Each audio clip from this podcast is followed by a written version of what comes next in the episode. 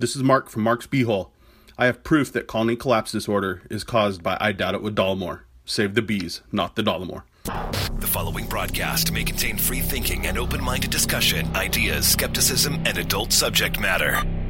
Topics will be discussed using adult language, sometimes gratuitously. Get ready to move the conversation forward. This ain't your granddad's news and comment show.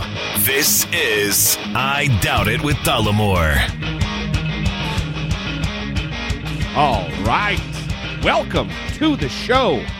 Thank you for joining us for this 200, not 100, 200, 28th episode of I Doubt It with Dollemore. I am your host, Jesse Dollemore, and sitting across from me is that co host that I just cannot get rid of, Brittany Page. Were you trying?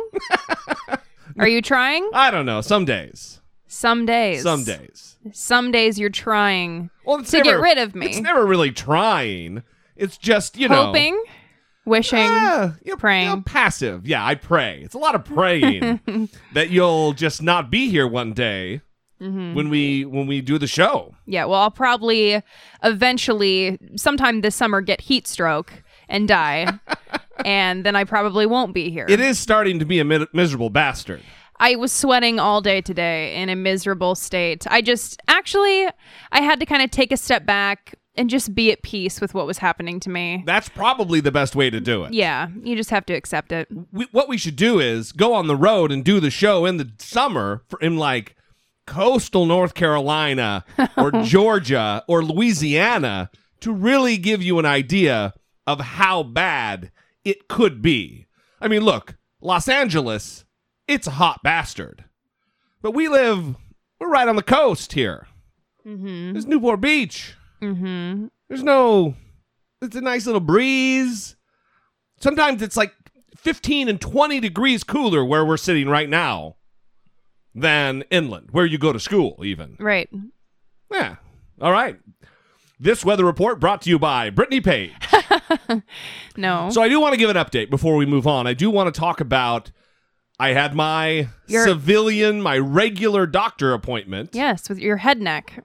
My with my head neck. Yes. Me and my head neck went Uh-huh. into the doctor. and can I just say this? Um it, it is a beautiful experience going to a regular for-profit doctor Yes. who's there running a business, Uh-huh. wanting to be give good customer service because he doesn't want. Yeah, it's just good as opposed to as opposed to the VA, which Yes. is just a fucking train wreck. It's terrible because no one gives a fuck. They're No. going to earn their money whether they see one person or they see a hundred people. They don't care. But what I do notice though is when you put l- the lesser people in charge of being gate ah it's going to sound dickish ah there's no way there's no way for it not to sound dickish the people who are like at the desk that are like the gatekeepers like receptionists. yeah kind of but they, they have a more of a role than just like answering phones i think like a medical assistant. i don't know i don't know they're the ones that here fill this out bring it back Uh-huh. they're always a little on the assholey side Uh-huh. you know what i mean well, how so? they're never there's never a problem with them giving too much customer service that is my phrase. which is also a pet peeve of yours that is my phrase. Th- that's never a problem for those people it's always like they're they they are on the verge of being assholes and then you get back to the doctor who's just the nicest goddamn guy everybody behind the barrier of the front desk is super cool but it's that front desk that just there must be something that they train those people to be very dismissive and aggressive because it's every single doctor's office I think I've ever been in. Or they just have to deal with the doctor behind the scenes and maybe it's not so pleasant and so they're not very happy working under that person. Well, the doctor's always a nice guy. Well, To you. yeah, he's also probably the guy signing the checks. I don't know. I, I it just anyway. We'll move on. I, I just I, w- I wonder if the audience has any theories about that. But I did see the guy and they took x-rays which had already been taken but the va didn't forward them so the government spent more money taking pictures of my goddamn neck my head neck that they didn't need to Mm-hmm. anyway take the x-rays go in sees me i'm going to give you a shot of anti-inflammatory Mm-hmm. and we're going to give you a script a, a prescription also So the shot was in your ass. Th- that's what I thought it would be. So I dropped my pants, you know, like a like a, a guy real eager to have somebody else looking at his ass. and I did the deal where you stand on one leg and you kind of kick the other leg forward so it relaxes the muscle in that butt cheek. Mm-hmm. And You're a pro. Well, I've had a lot of shots. You, know, you, you join the military and they're poking and prodding you in all kinds of ways when you first join to give you every inoculation under the sun. Uh huh. Anyway, he goes, "Oh, it's a real small needle. No, it's no big deal." And then proceeds to just say, "Oh, just lean up against. You don't have to stand like that. Just lean up against the bench there." And doesn't stick it in the ass in my butt cheek. He sticks it right in my back like it's a fucking epidural. Ugh. and I almost like made like just involuntary noise. God damn. it was a small needle, but holy shit, it packed a punch. Whatever was in there. Ugh. It's like he had hydrochloric acid inside the needle and just shoved it into my my body. That's horrible. It was not good. It put me I was out of commission the whole day. so wait, he didn't tell you to pull your pants up? Like, hey, I'm not putting it in your ass. You can pull your pants up. No, no. Well, I wasn't. I wasn't like a, a, a an elementary school kid at the urinal with his pants down to his ankles. Uh-huh. I was holding on to him. Okay. You know. Yeah. But anyway, he it was it was a decent experience. Yeah. My well, neck's still fucked. The medicine didn't seem to he- help, but well, we'll see what happens. He referred you to a physical therapist. I haven't had a headache, so that's good. Oh, that's really good. Yeah. That's an improvement. Yeah. So hopefully you are on the road to recovery so you don't need to deal with uh, painful shots anymore. Yeah. Oh, well, listen, I've dealt with the, the the stiff neck for months now. I could go on with the, the shitty stiff neck. The headaches were what were alarming me.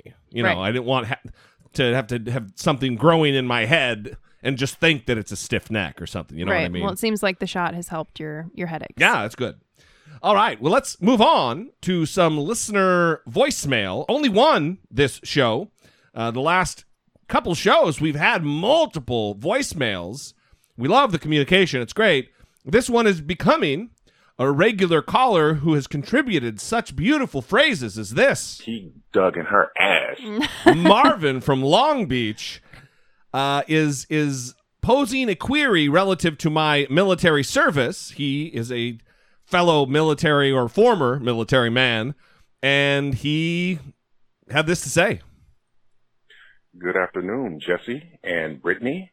Hope both of you are doing well. Just finished listening to episode 227 and, uh, I was inspired to call due to Jesse's uh, comments about military. And I'm not, I honestly, the, the reason why is not to get into the, all of the morality and even the pride issue. Uh, I'm not knocking that at all. I'm calling because today happens to be laundry day for me. And I was folding some shirts. And as I was folding the shirts, that made me think about your, your, uh, the fact that you had been in the Marines. Um, I served in the United States Air Force. I left after graduating high school in 1985 and I actually left Long Beach to go to Texas for boot camp the day after Christmas, 1985. So why mention about laundry day? Because I fold my stuff still. I fold my underwear. I fold my shirts. They're not quite six inch squares anymore. Um, but I still, you know, do all that stuff. I have all my shirts hanging in my closet, all facing the same way and buttoned up, as well as my pants. The, the fly of the pants all face the same way. I, I'm just like that. And I know that was instilled with me in, into me by my time in the Air Force. So I was just curious. Is there anything that you, that's a part of your life now that probably would not be had you not been in the Marines? Um, one more thing I'd like to say too. Not only did I do my time, I served from 1985 to 1996, and uh, I was also a Navy brat. My father was uh, retiree from the Navy, and uh, so he instilled in me for you know growing up about being late, and then that was all the more you know to any appointment. That was all the more reinstilled. I mean, yeah, I should say reinstilled into me after I joined. You know, late to me is if I'm 10 minutes early. On time is about, you know, 30 minutes early to 15 minutes early. That's just me. I got married and, uh, my wife, her idea of on time was like 30 to an hour late, you know, fashionably late. So you can imagine that probably, uh, I mean, not probably that, that was a big thing between us. I'm, I'm the, on time person, which to me is early and she's not. But anyway, back to the main question. I was just curious if there's anything that was instilled in you during your time in the in the Marines that you still stick with now. As always, I love your show. Can't wait to hear the next one. Take care. Bye. Well, the on time thing is certainly something that carried over for me. What was the they used to say when I was in the Marine Corps that if you're if you're on time, you're if you're if you're 15 minutes early, you're you're on time. If you're on time, you're late, and if you're late, you're UA, which is unauth it's AWOL. It's Mm. unauthorized absence. Mm-hmm. And uh I do fucking hate being late. Yeah. You also hate when other people are I late. yeah, it really bothers me. So you and Marvin share this. Well, for me, it's disrespectful. It's disrespectful of my time. It's disrespectful of everybody else. I, I don't know. I'm not a guy who I demand respect. That's not my deal. But goddamn, just it, you know how long it takes to get places. You know what time it is at any given moment. Like I've never understood those people who set their watch 15 minutes ahead because you just you know your watch is set 15 minutes ahead. Right. It's not like you're tricking yourself right. If you could do the old men in black light thing in your face and forget that that's the case that might help but you you're the one that set it ahead Yeah. So, what about the folding of the laundry situation? I feel like this is something that has definitely skipped you. yeah yeah i don't not all of that stuff i didn't uh i, I don't know i mean i've always Orderly. loyalty has been that's a thing i was going to take it a little bit more serious than my laundry situation but loyalty that type of thing has has always i guess maybe always been but it's it, it was just bolstered because I, I do consider myself a loyal person Right. g- a good friend i could be counted upon Mm-hmm. i don't know so i, I don't really have a, a hard and fast answer but uh But you picked up a lot of life skills, obviously. Well, yeah, some life skills, some things that aren't as applicable in, in civilian life. Right. Of course.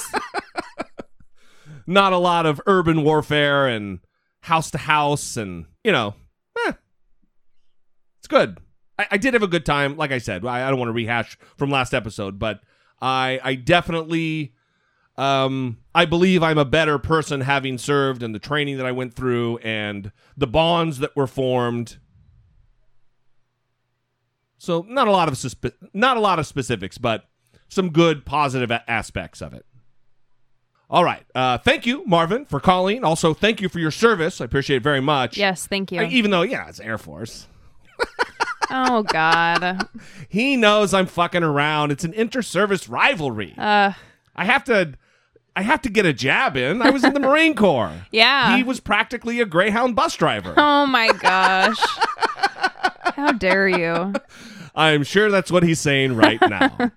if you too would like to sound off, communicate with the show, further the conversation, 657 464 7609. That is the number that Marvin called. You can also email a voice memo from your smartphone to I doubt it at dollemore.com. Listen, have you reviewed the show yet? Are you one of the, the lucky few who have gone to iTunes or wherever you listen to the show and leave a rating and review for the show? If you have not, we would love to invite you to do so. It helps us. It puts the show iTunes has some weird system where they The more reviewed we are over a short period of time, it puts the show in front of new people. It bumps us up into the what's hot um, listing. It might even push us back into new and noteworthy, which would be great. But if you haven't done us that favor, we would really appreciate it a lot. All right, moving on. Well, it appears as though the world has suffered another tragic, senseless terrorist attack due to mythology. Istanbul, Turkey, the airport has been attacked, leaving almost 50 dead and over 100 injured. Those numbers are clearly fluid and changing as we speak, but it is a problem. I mean, it's a continuing problem that we face in the global community.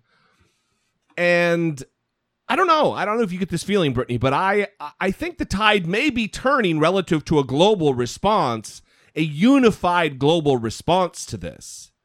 Because clearly, ISIS didn't attack the airport there because of U.S. foreign policy. Mm-hmm. They didn't just attack Christians because of some rift between faiths. Mm-hmm. They did so because they're a a, a hate group, basing their their bizarre beliefs on a particular facet of their fairy tale.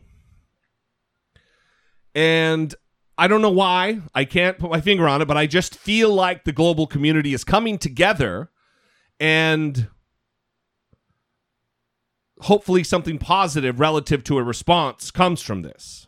Well, it's pretty alarming because they have been playing footage of this Yeah. pretty much continuously on the news, and you can see the the suicide bombers before they explode. Yeah. and there were three suicide bombers.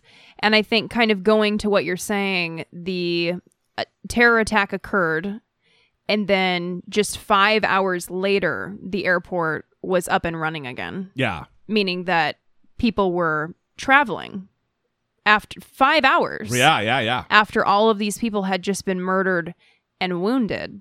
Now, think about that. I mean, they can't even clear an accident off the freeway in five hours, and Yeah. they cleared this airport in five hours, which, you know, has some concerns like you've brought up about properly handling the evidence and things like that.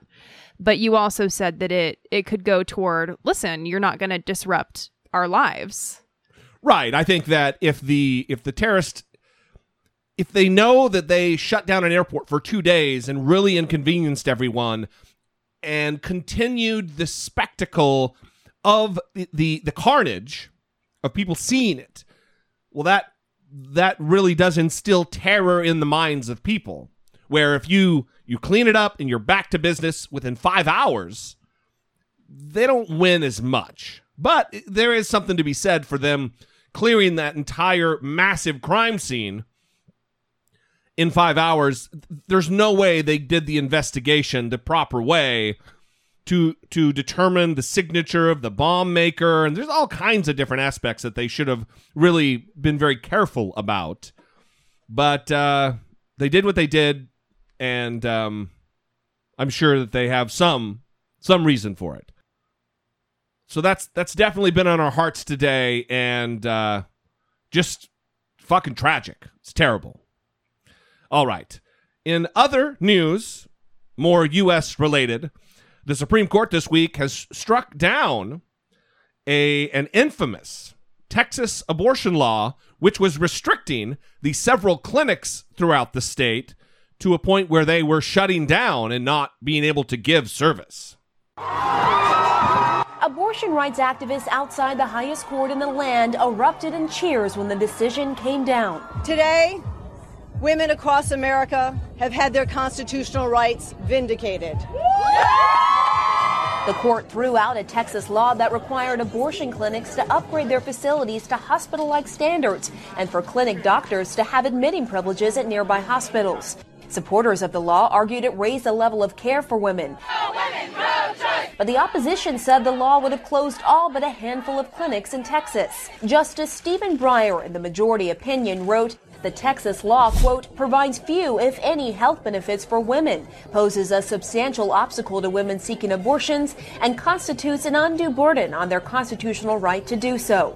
Justice Clarence Thomas wrote a bitter dissenting opinion accusing the court of eroding the Constitution, saying, the court has simultaneously transformed judicially created rights like the right to abortion into preferred constitutional rights, while disfavoring many of the rights actually enumerated in the Constitution.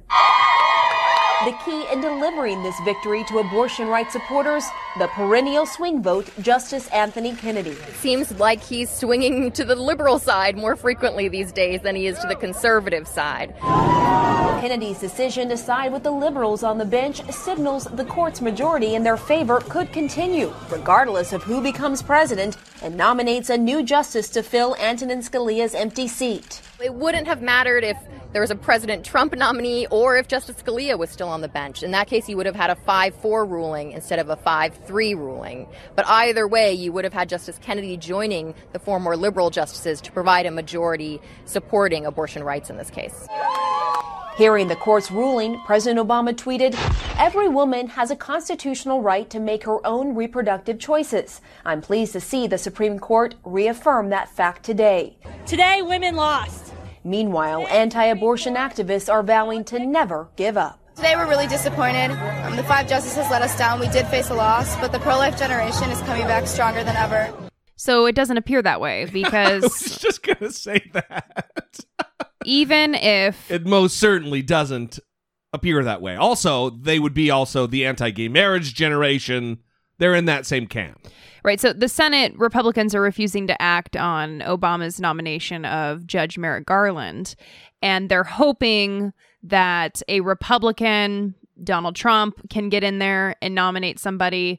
But this kind of shows an unfortunate situation for pro life activists, right? Which is even if a Republican nominates a Republican, there still appears to be a five person majority Mhm. that's going to rule against abortion restrictions.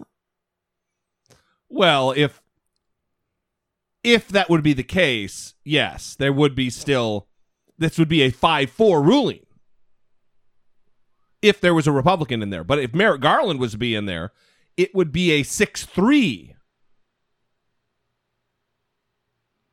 Right. That's what majority on the it, it would be a 6-3 majority decision. Right, that's what I'm saying. So Yeah. I, I'm not sure what hope the pro life activists are still holding on to in the present moment. Right. That there's something different that's going to happen in the future because right now this is the state of the court. Well, listen, it- it's not just the state of the court, but it's it's we're- we're building on precedent upon precedent upon precedent. It's not just the Roe versus Wade ruling, which legalized abortion. Now, the the ruling is not even whether or not abortion should be legal. It's the undue burden that's being placed on the individual people, the individual women, to go and, and find reproductive services like abortion. So because they are they're putting too much of an undue burden, that's the words they're using, on these women, that is unconstitutional. They're not even answering the question about abortion. That's been answered. That's likely never going to I, I just don't see a world where that would change. It's a completely separate question of the undue burden. So so good good news for for Texas. Good news. All right, moving on. So we have two new patrons to thank, Yes. Mateo and Sean. Mateo and Sean. Thank you very much for joining our growing legion of Patreon supporters. Why are you laughing? I don't know because I'm being dramatic. Seriously though, thank you, gentlemen, so much. It, it really is. It's it's uh very important, and we appreciate it so so much. we really wouldn't be doing the show without the support, the loyal support of our listeners and our Patreon supporters and our PayPal donors and the people who support us through the Amazon affiliate link. Just everything. You guys make it possible for us to do this show. And now we're a little bit closer to three shows a week. Right. If we get to that $250 an episode mark, we're going to start doing a third episode a week. Mm-hmm. And wow, that would be awesome. We could incorporate all kinds of new stuff. Yes. Also, listen, we haven't gotten any. All, uh, uh, everybody at that level uh, about the the Google Hangout or the Skype session or whatever the fuck we want to do with that. No one has said when would be good or whatever. So maybe I'll just set a date. But one more time, email, tweet, Facebook, whatever. Let us know what would work for you, and we could maybe try to make some find a consensus. But again, thank you guys, Sean, Mateo. You guys are beautiful. We appreciate you very much. And if you would like to join, again, dollemore.com, left hand side of the page, support the show. You got PayPal, you got Patreon, and of course, you could shop on Amazon, and every little bit goes a long, long way. All right, let's get into this.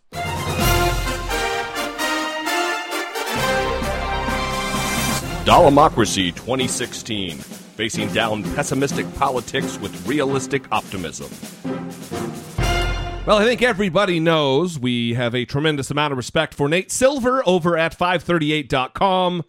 Although they did have a little rough road this election cycle with the anomaly, the cancer, the human tumor that is Donald Trump, the unpredictability that he has kind of inserted, injected into this election cycle.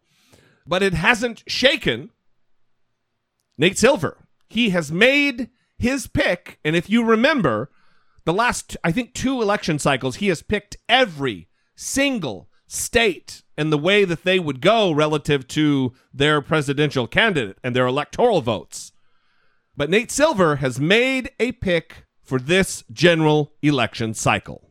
So right now we have Hillary's about a 75 or an 80% favorite. We have different versions Yeah, of the forecast you can look at. So here's how to think about it. Um, we're kind of at halftime of the election right now, and she's taking a seven point, maybe a 10 point lead into halftime. There's a lot of football left to be played, but she's ahead in almost every poll, every swing state, every national poll. Um, both candidates have a lot of room to grow. I mean, she's at only 43%, Trump's at 37% or so. But historically, the last candidate to blow a lead this large was in 88 Michael when Dukakis. Dukakis had a big lead coming out of the spring and the summer and wound up um, losing, of course, he to Bush.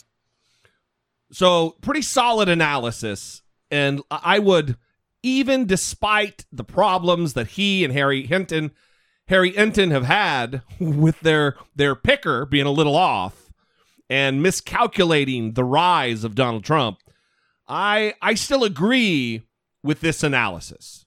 Well, now he's, he's not taking into account. Sorry, he's not taking into account the libertarian aspect of this, the Libertarian Party, and I think that will be a larger element that they're not taking into account. But it will only go to bolster a Hillary Clinton win, as far as I'm concerned. Well, I think that's why he is saying it's still early. There's a lot of game Right. left. So right now, this is what I'm saying. Yeah, But it could change. I mean, that's what he's saying. It- Sure. it's going to change. Right. So right now, this is the situation. and people are freaking out about this and being very aggressive about it, saying, yeah, well, you've been wrong this whole time. Why would we believe anything you have to say now? So again, uh, masterful scientists and statisticians, calm down. you're talking about just the the cheap seats, the peanut gallery, Yes. the people who are not scientists, well, the people who, who, are not statisticians. Yeah, the people who seem to know how to do this at a very advanced level who aren't doing it themselves. right. Um this is the prediction for now. We'll see what happens. Just take it at that. That's Yeah, it. right. Well, listen, th- this is all kind of part and parcel with what I've been talking about the, about the death of the re- modern Republican Party. That you have stalwart members of the party who are now leaving the party, who are being loud and and and bo- boisterous about their announcement. Yeah, I'm leaving. I'm out of here. One such person is famed, venerated conservative George Will, who is who's already left the Republican Party. Before we get to Britain leaving the EU, George, I want to talk about you. You announced this week that you have left the Republican Party. Why? I left it for the same reason I joined it in 1964 when I voted for Barry Goldwater. I joined it because I was a conservative. I leave for the same reason that I'm a conservative. Give you a timeline. Shortly after Trump became the presumptive nominee, he had a summit meeting with Paul Ryan where they stressed their common principles and their vast shared ground, which is much more important than their differences. I thought that was puzzling, doubly so because Paul Ryan still didn't endorse him. After Trump went after the Mexican judge from northern Indiana, then Paul Ryan endorsed him. And I decided that, in fact, this is not my party anymore. I changed my registration to unaffiliated 23 days ago. I hardly made an announcement. I just mentioned this in a meeting with the Federalist Society. So the long and the short of it is, as Ronald Reagan said when he changed his registration, uh, I did not leave the Democratic Party. The Democratic Party left me. Now, not surprisingly, Donald Trump has tweeted his reaction to this news today. Let's put it up on the screen. He says that you are overrated and that you lost your way a long time ago. Would you like to respond? Oh, well, Mr. Trump? He has an advantage on me because he can say everything he knows about any subject in 140 characters, and I can't. It's a great burn. That is an awesome burn. Let's let's hear that one more time. He can say everything he knows about any subject in 140 characters, and I can't. He can say everything he knows about any subject in 140 characters.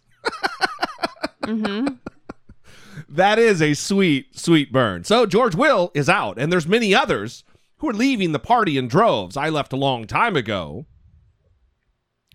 But well, something is happening, and I don't know if you if you heard this news that a group of white nationalists and uh, skinheads, the ones who held the rally in Sacramento over the weekend, where a bunch of people got stabbed. A bunch of them got stabbed. Five people were stabbed. Yeah. Um, they're planning to be at the Republican National Convention in Cleveland to quote make sure that Donald Trump supporters are defended. Yeah, it seems almost like a weird jackbooted security force that they think they are now. And all they are is just a bunch of skinhead biker douchebags. They're talking about how they need to protect Trump supporters from these, you know, liberals that are going to show up and attack everybody Right, at the GOP uh, national convention.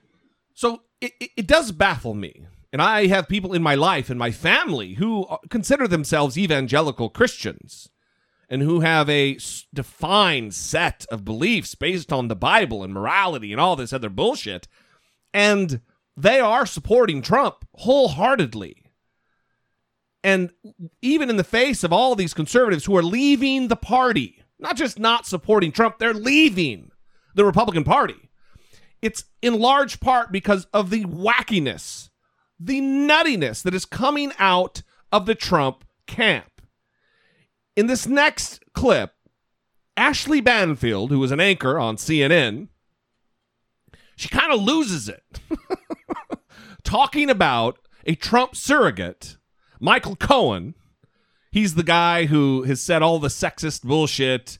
He is an aggressive, he's not necessarily actually working for the campaign, but he retweeted something that made a ridiculous assertion. I think he serves as special counsel at the Trump organization. Right. He works for Trump's business side. He doesn't work for the campaign. Okay. But he, he made a ridiculous assertion in a tweet, and Ashleigh Banfield uh, kind of freaked out.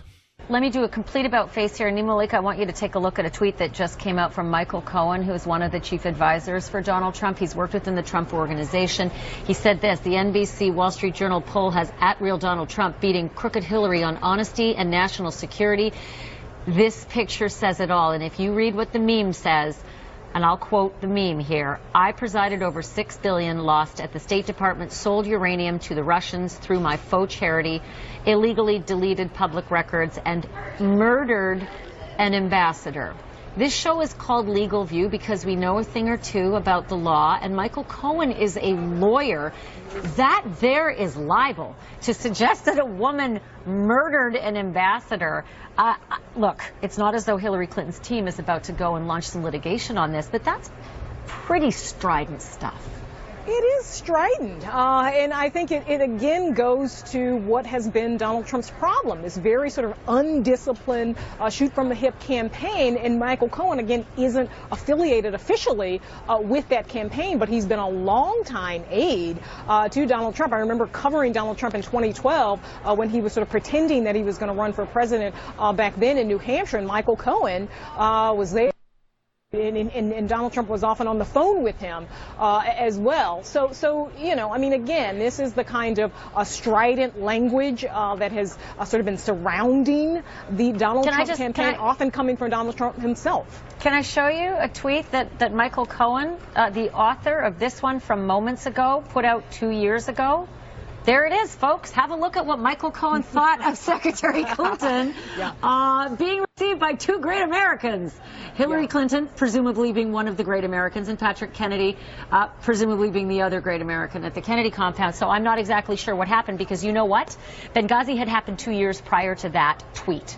And apparently, Michael Cohen thought she was a great American two years after Benghazi, and, and now he, he does not which is just emblematic of the hypocrisy and utter idiocy of the Donald Trump campaign coming out of their daily. Well, and it's what we've talked about where, you know, they'll be on the news and they'll be talking. You ask them a question, they don't answer it directly. Right. It doesn't happen like that in any other social interaction. If it were to happen, you would say, What the hell's going on here? And it's very similar for this situation. He is attacking Hillary Clinton, calling her a murderer. Right. that is a serious claim. And, you know, and years ago, he said, with a picture together praising her. Right, which was two years.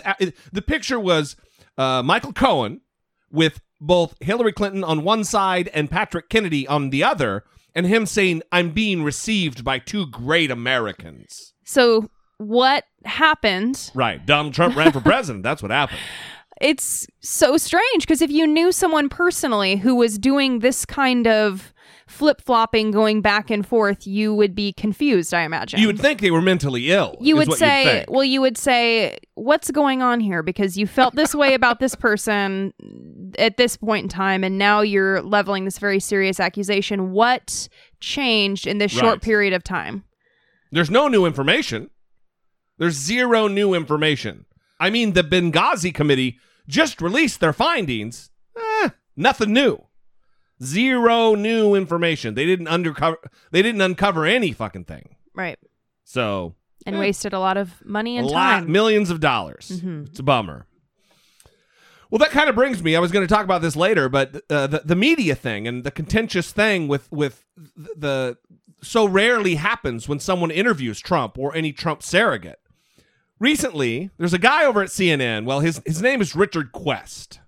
He's the missing airplane guy. Yeah, he's always typically. every time there's a missing airplane, they get this guy around and he he prattles on with his deep, gravelly British voice and which I wish I had. He's fucking annoying, this guy. No. But let me tell you, he he did a number the other day. He was interviewing Nigel Farage, who is the the the Brexit guy. He's the pro leave vote guy and I, I want to play. It's like an eight minute interview, but I only I picked four really short segments of the interview where Richard Quest did a good goddamn job of pushing and being contentious. And I really do believe the media should be consistently, actively defiant in interviews, contentious in interviews. They shouldn't let things slide.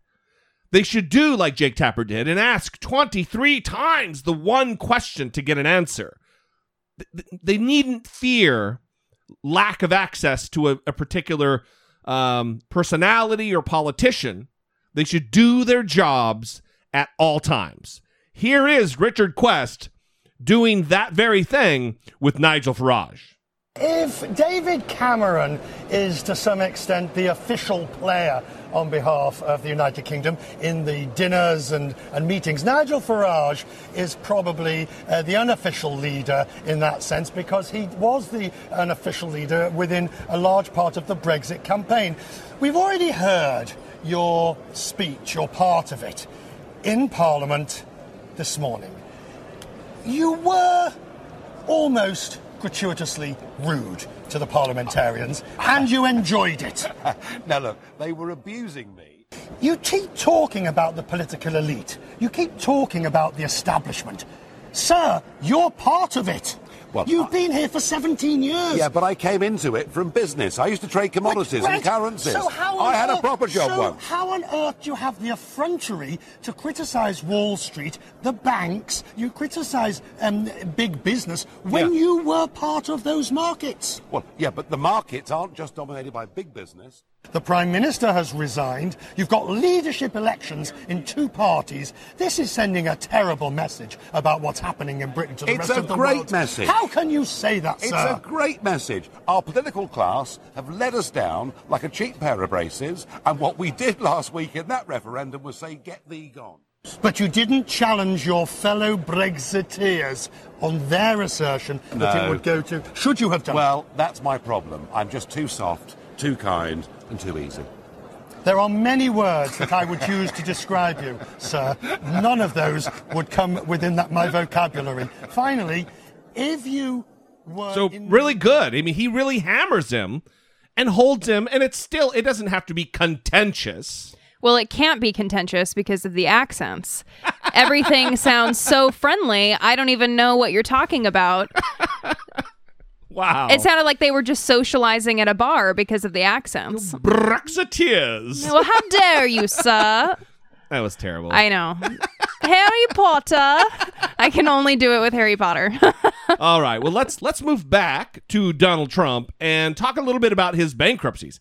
NBC he, he put out a report, this little package, and they're talking about how the math doesn't add up related to his what he would consider three, possibly four. I don't know what that means, but three, possibly four bankruptcies.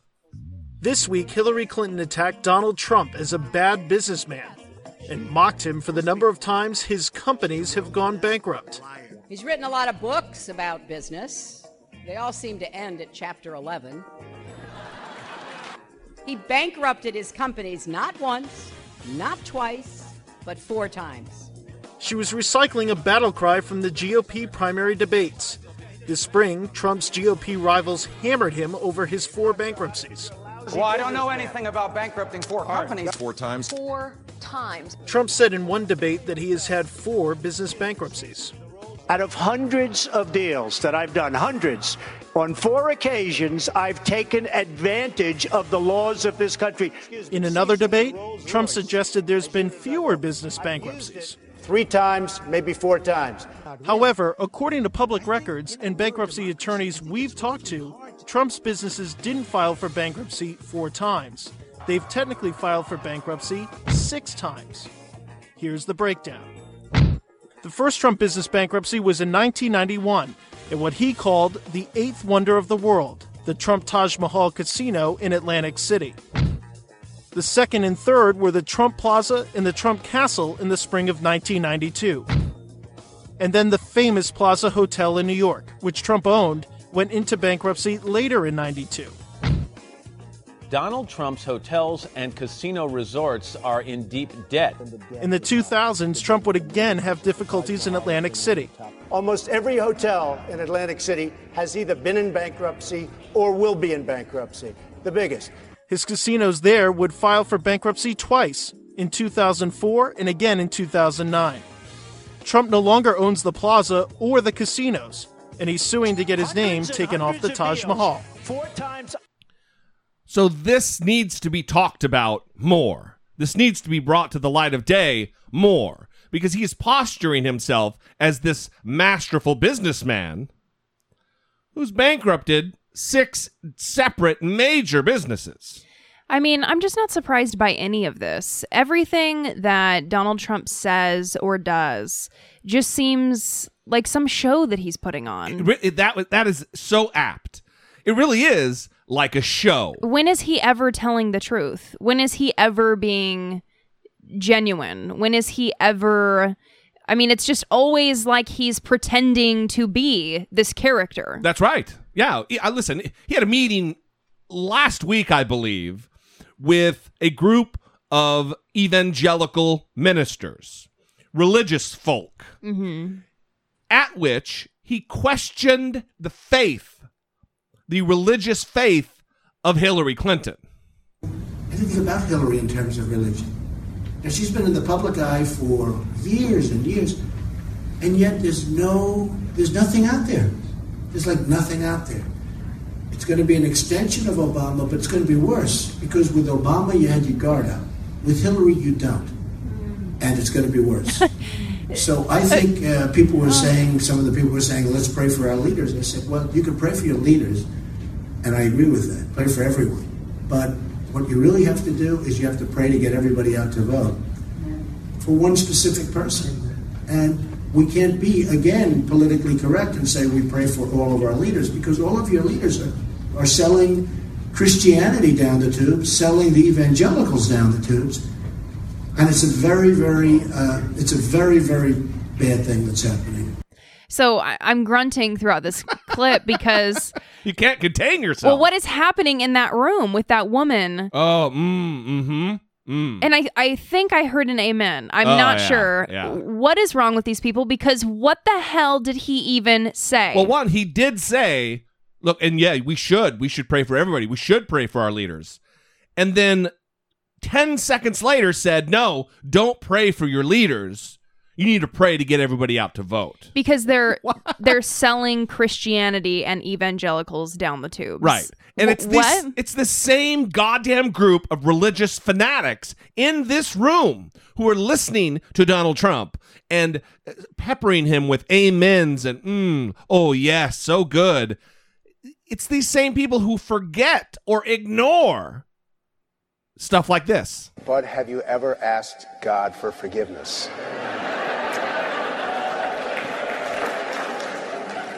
I'm not sure I have. I just go and try and do a better job from there. I don't think so. I think I, if I if I do something wrong, I think I just try and make it right. I don't bring God into that picture. I don't. Now, when I take, you know, when we go in church and and when I drink my little wine, which is about the only wine I drink, and have my little cracker, I guess that's a form of asking for forgiveness. And I do that as often as possible because I feel cleansed. Okay. He, he, he doesn't bring God into asking for forgiveness. And he's a he's a Christian. He's a Protestant. He's a Presbyterian. Believe me. Believe me. Yeah. What is he even fucking talking about? And how is this room full of evangelical leaders, Christian leaders, just drinking the fucking Kool Aid cup after cup? Well, when he's talking about the blood and the body of Christ, and he's saying, "Oh, drink my little wine and snack on my little cracker," how is that not offensive? Right. It- let's say an atheist were to say that exact phrase in the exact tone. You're drinking your little wine, drinking your little cracker. Yeah, that would be offensive. Yeah, right. But because he's saying it, it's somehow legitimate just because he claims to be a Christian. Well, like I said, they're ignoring or forgetting that, well, as as well as this. Okay. You mentioned the Bible. You've been talking about how it's your favorite book, and you said, I think last night in Iowa, some people are surprised that you say that. I'm wondering what one or two of your most favored Bible uh, verses are Well, and I, why. I wouldn't want to get into it because to me that's very personal. You know, when I talk about the Bible, it's very personal, so I don't want to get into there's verses. there's I don't no want to get into. a- there's no, I- verse I- that means I a lot just- to you that you think about or cite, The, the Bible means a lot to me, but I don't want to get into specifics. even to cite a verse that no, you like. I don't want to do that. You're I an mean, Old Testament guy or a New Testament guy? Uh, probably equal. I think it's just an incredible. The whole Bible is an incredible. I joke. Uh, very much so. They always hold up the art of the deal. I say my second favorite book of all time. And they're they're standing behind this fucking charlatan. Oh, I don't know how people just didn't crack up when he said that. It I is mean, absurd. It's so clear that he just has no idea what he's talking about. He couldn't even give a Bible verse. He's acting like it's confidential For God so loved the world, he gave his only begotten Son, blah, blah, blah. I can do all things through Christ Jesus who strengthens me. There's all kinds of. yeah, uh, All men have sinned and fallen short of the glory of God. There's a million different scriptures that No. you could have just rattled off. Quit sharing that. That is personal. that is private. It is. It, it baffles me. Judge not, lest ye be judged. How about just Jesus wept? It's personal. It's private. Well, they're ignoring that, and they're ignoring this. Do you actively go to church, or is that something that is more just when, when you can? Right. uh, Well, I go as much as I can, always on Christmas, always on Easter, Mhm. uh, always when there's a major occasion, and during the during the Sundays. I'm a Sunday church person. I'll go when I can. Mm-hmm. That's two days out of 365 that he named. So for 363 of the days of the year, eh, he's not a church going man. Mm-hmm. If you believe what he says, which clearly they're believing it, they're buying it, they're jumping behind him. Like I said, I've got family who are Donald Trump supporters and completely ignoring this.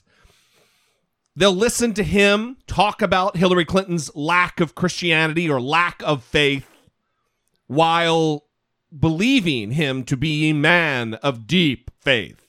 Dr. James Dobson, the Focus on the Family Nazi, recently said that he knows the guy who actually recently led Donald Trump to Christ. And that he is Mm. now born again in Christ Jesus. Uh, it's it's a fucking joke that they are painting their faith with a comical brush. Ugh.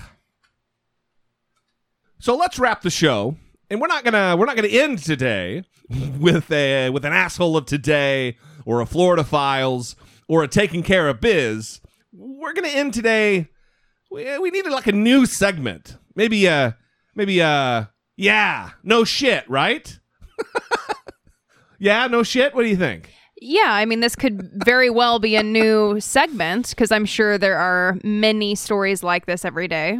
Well, Tony Robbins is the the giant ham-fisted 500 teeth in his mouth, giant smile, motivational speaker guy who goes around the country and and speaks his corny platitudes while charging people hundreds of dollars to sit in a room with him for a few hours.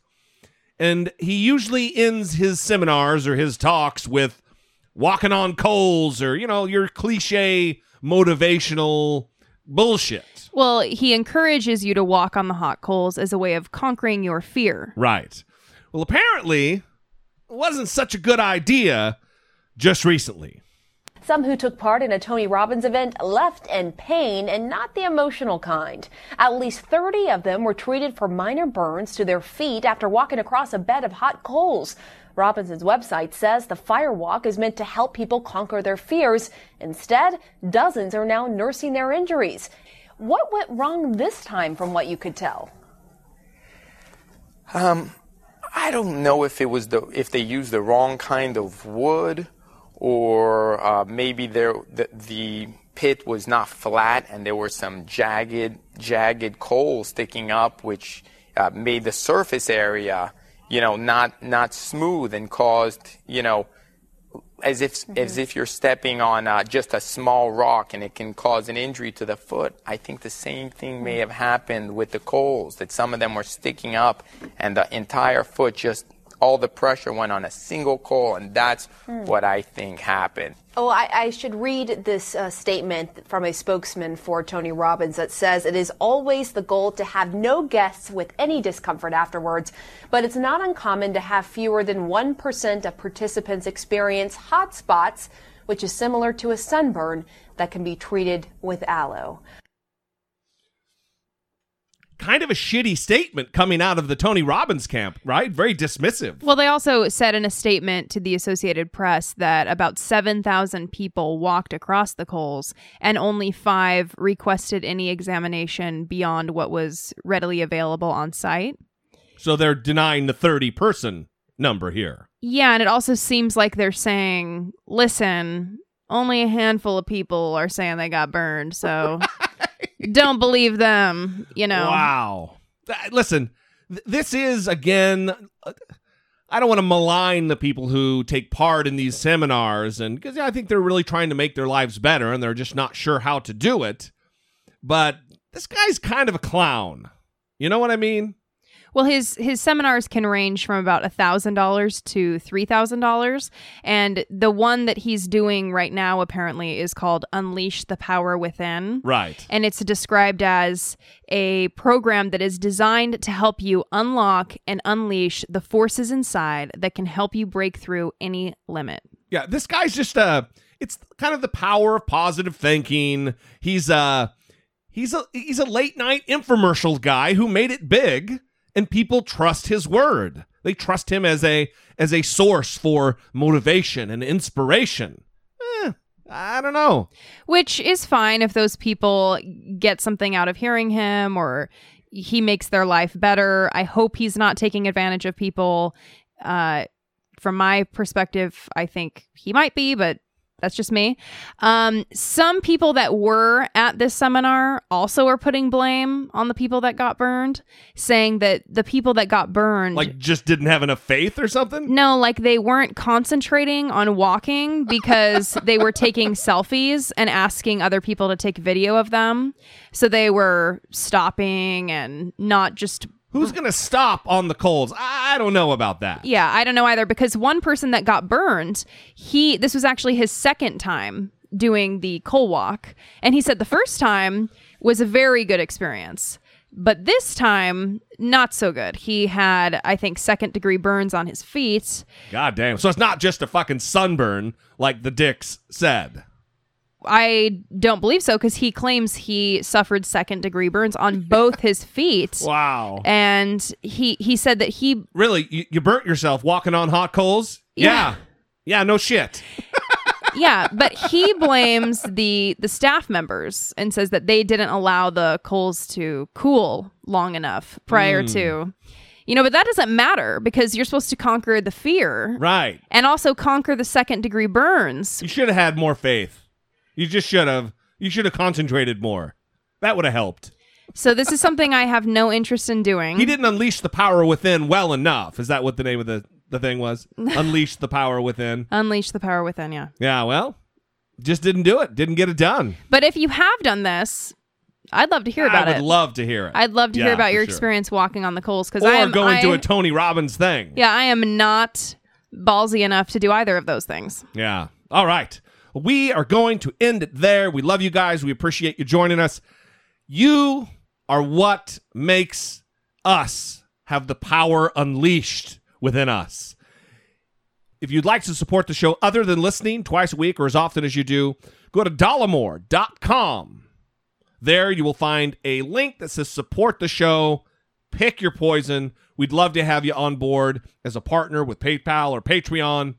Also, if you haven't reviewed and rated the show, take a minute. Take 90 seconds and go do that on iTunes. We would be eternally grateful for that. We appreciate you. We love you. And until next time, for Brittany Page, I am Jesse Dollemore, and this has been I Doubt It. This weather report brought to you by Brittany Page.